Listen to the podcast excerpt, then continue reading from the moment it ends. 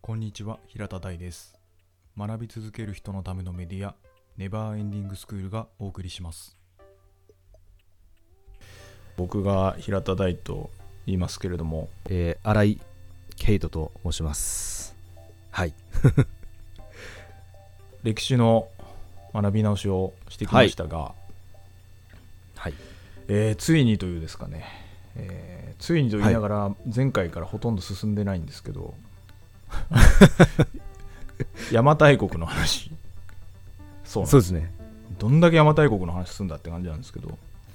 やっぱ大事ですからね、邪馬台国。はい。でも邪馬台国といえばもう言わずもがな、誰ですかクイーン卑弥呼ですね。はい。で卑弥呼ってこれ誰やねんという話をですねちょっとしたいんだけどはい。あのー卑弥呼ってどんなイメージありますか卑弥呼っていうと、あ占いがやばい。占いがやばい。いはいはい呪術師というか、のイメージですかね。あと、その占いのパワーで国を治めたはい的なイメージですかね。ああーなるほどねうん、い、はやそうなんですよねそういう記述があの魏志和人伝という昔の中国の歴史書に、まさにございましてい。はいはい。卑弥呼が軌道に仕えてよく衆を惑わすというふうに書いてあっってて、、まあ、この軌道っていうのがその鬼の道、うんまあ、だかららねなんかそこから結構そのシャーマン的なイメージがやっぱり卑弥呼にはあるそうなんですけど、ただそのそう邪馬台国って結構もう29ぐらいの国の連合だったみたいでああそうなんですすか、ごい政治連合、だからうん、まあその確かにまじないみたいなこともやってたかもしれないけどまじないだけで政治を引き入れるそれだけの国うんを治められるかっていうと、まあ多分結構政治的な能力もすごかったんじゃないかという話がうんあるんですよね。はいであとその「軌道鬼の道」みたいに書かれたのは、まあ、中国の歴史書なのでああ中なるほ国どの信仰からするとちょっと変はない宗教に見えたとか、多分そうあいあうことなんじゃないかという説はございますね。うんなるほどうんなるほど、まあ、ももうちょい僕らが今持ってるイメージよりも、まあなんかちゃんとしてたんじゃないのってそういでうすね感じですかねなんかあっちの義士和人で書いた人が軌道よっつってるだけでそうっそうそうそうていうこともまああありりえるかえるもっしていれうなこいとですかおまあ、確かにそういうね、あのー弥生時代とか、まあ、その前からシャーマン的な存在が日本にいただろうなというのはあるんですけど、まあ、卑弥呼がそうだったかはちょっと完全には分かんないところと、ただまあうん夫がいなかったああそうなんだ弟が政治の補佐をしていたっていう記述はありますね。うんへでまあこれが結構僕、まあ、今日のフィクションというかその前も紹介したけどその手塚治虫の「火の鳥」の黎え明編にはいはいまさに卑弥呼が最初出てくるんですけど、卑弥呼がまじないをしていて、で弟のスサノオがなんかこう補佐をしてるのはまさに出てくるんですけどはいだからねなんか日本の「古事記」とかのそのアマテラスとスサノオの存在にもなんかちょっとになんかね、うん似たイメージがあるなっていう、そうなんですよ、うんうんうん確かにそうですねではいさらに言うとそのアマテラスが天の岩戸に隠れて出てこなくなるあ記述あがあるんですけど、はい、魏志和人伝にもなんか卑弥呼は隠れて出てこないっていうその普段は姿を見せないって記述があるらしくて、えだからまあそういうのはなんかねちょっと影響してそうだしえうんあとはベトナムとかそのペルシャとか別の、まあうん東南アジアからそういう中東にかけての文化でも王様が姿を見せないっていうことはあるみたいですね。うん、へえそうなんですでなるほど、で、まあ、卑弥呼の記録はさっき言った魏志倭人伝に、まあ、あの朝貢義の、えー王様というか皇帝に貢ぎ物を持ってきたという話があって、はいはいで真偽和王っていう称号と金印を与えたという話がありますと、うんでこの真偽和王っていうのが、まあ、義と親しいはい、和の王様あとあいうなことるほどでで当時、まあ、今のイランあたりにあったクシャーナ町っていうところも義に徴工していて、でそうなんですよへー真偽対月使用みたいな、えー称号をもらっていてへそうなんえで、まあ、この位の人はまあ2つしかなかったので、まあ、それだけ大きい国として扱われたんじゃないかと。ああじゃあ結構ビープタイプとそいううでかすよ。うん、あーリップですよ、卑弥呼。うーん、 そうなんですよ。そうなるほどで、まあ、ただ、なんで卑弥呼がその義に徴工したのか、うんうんうんなんでだと思いますか。まああの前回もやあの金の時に話したように、んやっぱりあのケツ持ちが欲しかったというかいううんことですか、まあもそしうかでしすて、ね、お尻を本当にそうですよ。箔をつけるための、 はい、うんうんなんかね、やっぱりそんな感じそう近所のですかね強い兄ちゃんと友達だっていうところがね、やっぱり大事 なんで俺投げるとあそのういう兄ちこゃとん出てくるぞってジいうャイアンそうやつジャですイかアねンもジャイアンでもやることジャイアンのあるからねそういうことをねうんうんいやそうなのよまあでも本当そういう、 そまあ、そういうことっていうとあれなんだけど、でも本当にうん当時クナ国っていう別の日本にあった国とクナコそうなんです、えーとはいクナ、まあ、狛犬の狛犬とかのねこう、えー獣辺に、えあーー俳句の句とかの句に犬っていう字ですはね、い、ではやいつでクナって読むんですけど、ほうそこの男の王様の、まあ、名前が似てるんですけど卑弥呼みたいなひひ なんかね、おうんー名前ほとんどだいぶ同じな近んいでみたすいなね名前の人と、うんただまあ争ってたらしいということで、ほうなのでまあ邪馬台国といえどもまだそういう戦争をしてたんじゃないかとで、うんまあそういう後ろ盾を、まあ、義に求めたっていうところですねはいであとはやっぱり朝鮮半島を経由してその鉄を輸入していたらしいんですけど、うんそこの交易路をまず確保するっていうこと、うんうんまあ、そこが卑弥呼にとっては大事だったみたいですねうんで一方で義の方も前話したよううに、んあの義語職っていう三国志の時代なんで、ううんんでそそっうかなそんのです時代かはいでただまあ蜀っていう国の勢力が衰えててで今後呉がどうなるかみたいなそういうまうんあ三すくみの状態で、で、まあ、和国はまあ海を挟んだ先にある国なので、まあ、万が一何かあったら勢力として期待するっていうあー目論見みが義にもあったからそういう金印を渡して朝貢を認めたり作法体制というところに組み込んだんじゃないかとうんそうなんですよ。なるほど、政治ですね完璧にうん祭り事ですねなの で今今後の本当あの聖徳太子とかの遣唐使とか遣隋使とかもそうなんですけど、基本的になんか日本のやってることってそういう中国とか朝鮮半島の動きとかなり連動していくので、やっぱり東アジアのその情勢と日本の内政っていうのをこうい一緒に見ていくとなんか面白いですね。うん結構島国といえどやっぱり多分に影響を受けてるもんなんですねそそううなんですいうそっち方面のそうなんですようんそこがね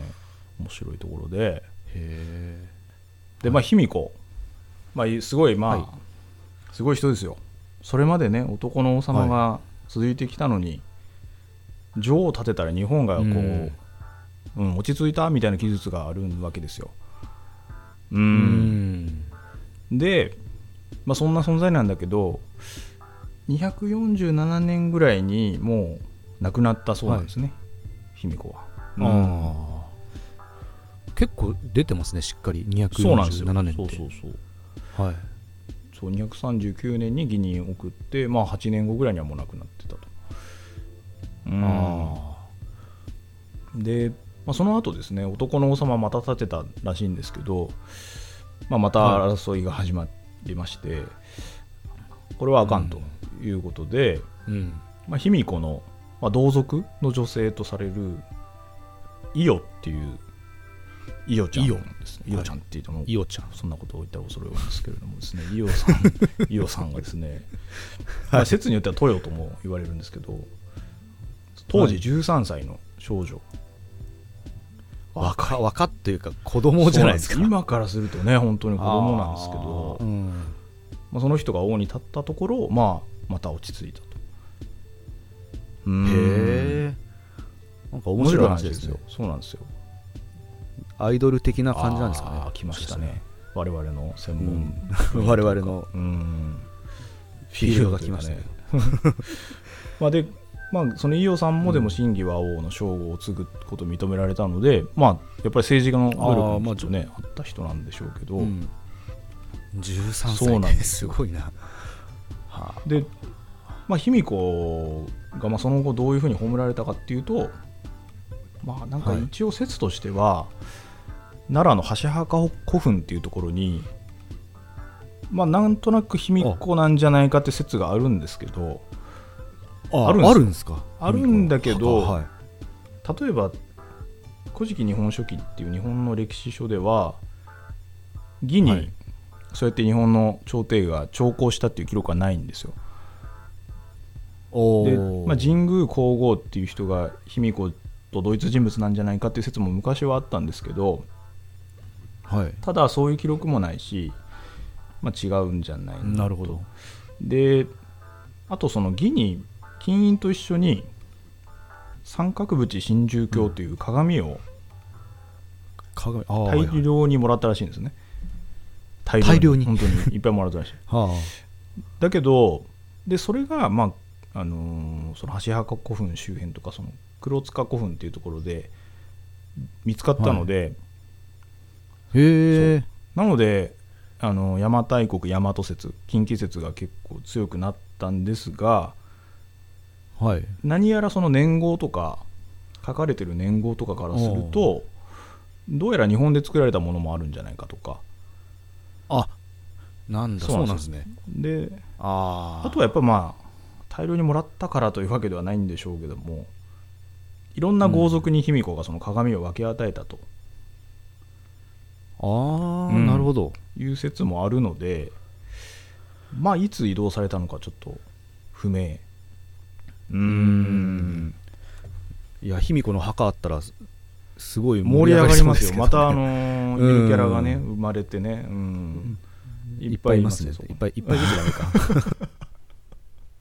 そうなんですよそう なるほどでまあ、ただねその日本を認めてやるよって言ってくれた義もその後滅亡しまして、はいあそあうなるんほでどすやっぱりね、あのー国破れて山があり違うな、えー、溺れる者久しからず違うな、えーおー祇園少女の鐘の声違うまあそういうあれですよあのええ映画はねつわものどもまあがみたいなそうそうやつそういうですか何でも、もう何でもいいんですけど何で もそういう,、はいそう いう栄子そうあもうそれが言いたかったそれが言いたかっ栄た光つまりそうはいいうはこといそういうことです。はい あいりずがれとうござい滅まびするんですよ。うん、はでい、秦、っていう国が起こりまして、中国では。うんでうんまあ、ただその後もいっぱい混乱が続いて、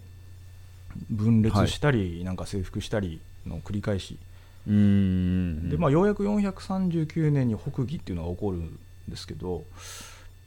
うんでまあ、一方で朝鮮半島では、えー、と313年に高句麗っていう、まあ、結構その後も出てくる、うんこの国が。うんあの日本が結構外交の拠点に置いてた落老軍とか大砲軍っていううん中国の拠点を滅ぼしちゃうんですね高句麗がうんおーでそうすると日本はそういうふうに卑弥呼も鉄を輸入するときに朝鮮半島を経由するときに落老軍大砲軍って重宝してたのでそうすると中国との交易が日本ができなくなっちゃうとうんで多分これが影響して邪馬台国は勢力を落としていった可能性がうあるんですねん共倒れっすねいやそうなんですよだからねなんもろもろと本当に連動動してるというかねうんうんうんまあ、だから、まあ、虎の家を狩るというかねやっぱりそういう近所の兄ちゃんにこう、まあ、その意向でねなんかこう悪さしてるようなガキ大将はやっぱりこう、落ちていくというかね、うんまあ、別にね、うん邪馬台国はそういう存在じゃないかもしれないけ ど、やっぱりそういうふうにアジアの情勢が結構関わってて、うんでただまあその大和政権と邪馬台国が一致する説の場合はそのまま大和朝廷っていう形でその、ね、古墳とかを作る奈良のあたりの勢力が増したという話になるんですけどもはしいなな邪馬台国九州説を取るとそういう背景で邪馬台国がちょっと勢力を落としたんで奈良の方の大和朝廷が、まあ、武力でうん邪馬台国も吸収した九州も併合したのかとか、うんまあ、そういう感じの多分背景になっていくんじゃないかなとうんいう感じですわはいはいへえそうなんです、まあ、そんな感じでね、卑弥呼はい 卑弥呼のことを追ってきましたがはい卑弥あ呼りがとうどごうざいでますかすうーんいや思ったよりお思ったよりっていうかやっぱりシャーマンのイメージがすっごい強かったのででも思ったよりっていうかあの相当政治手腕があったうんのかなとうんいう印象増えましたね、うんうんできる女だった説がちょっと僕の中で起こってきましたいねやーだいぶそうっすうんアイドル説が、うんやっぱりあのな何個も国があって、まあ卑弥呼ちゃんのためならみたいなやつが多かったのかなって いういや次おっさんかよみたいなやってらんないよみたいななるほどねでイオちゃん来たらああイオちゃんイオちゃんいいじゃん可愛いじゃんっ松本てな伊代っかてうん仲良くしよっかみたいなうーんいやまああながってちいうねふざけた説も出てくるんじゃないかなとまあ、アイドルって偶像っていう意味だけど、そううんまあ、偶像っていうとねちょっと宗教的にあれだけどなんかこうやっぱり崇拝される存在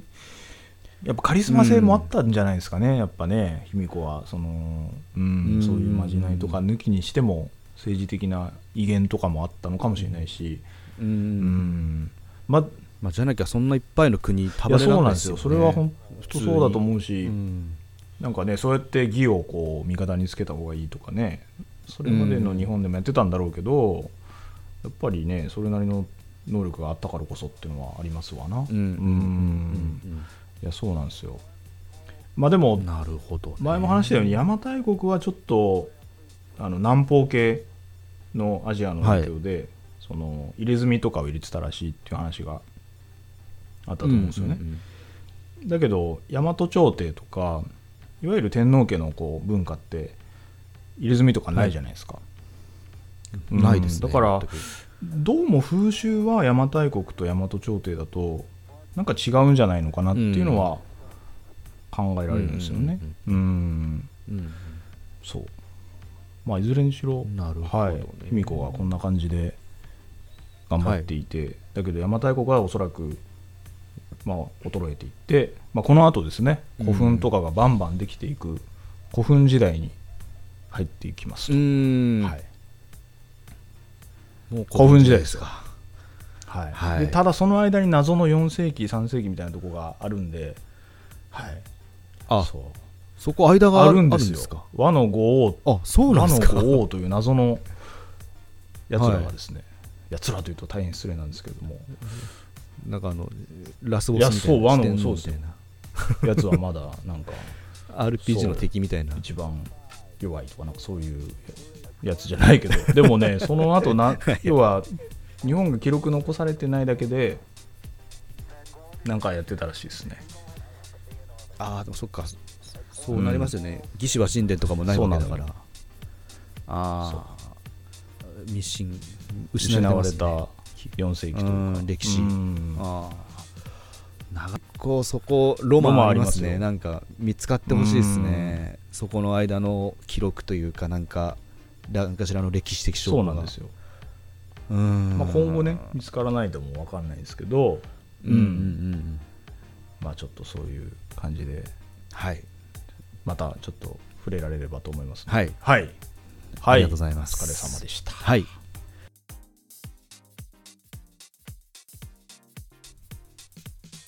Spotify や Podcast でフォローをお願いします。また、neverending.school の URL にアクセスいただくと、ポッドキャストの書き起こしや学びにつながる記事をご覧いただけます。こちらもぜひご覧ください。